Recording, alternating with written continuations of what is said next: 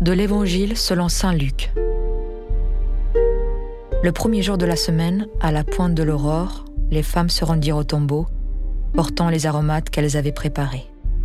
Elles trouvèrent la pierre roulée sur le côté du tombeau. Elles entrèrent, mais ne trouvèrent pas le corps du Seigneur Jésus.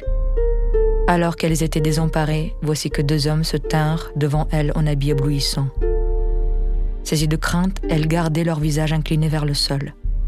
Ils leur dirent Pourquoi cherchez-vous le vivant parmi les morts? Il n'est pas ici, il est ressuscité. Rappelez-vous ce qu'il vous a dit quand il était encore en Galilée.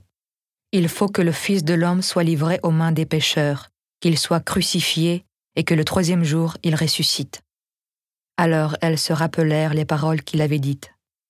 Revenues du tombeau, elles rapportèrent tout cela aux onze et à tous les autres. C'étaient Marie-Madeleine, Jeanne et Marie, mère de Jacques. Les autres femmes qui les accompagnaient disaient la même chose aux apôtres. Mais ces propos leur semblèrent délirants, et ils ne les croyaient pas. Alors Pierre se leva et courut au tombeau. Mais en se penchant, il vit les linges et eux seuls. Il s'en retourna chez lui, tout étonné de ce qui était arrivé.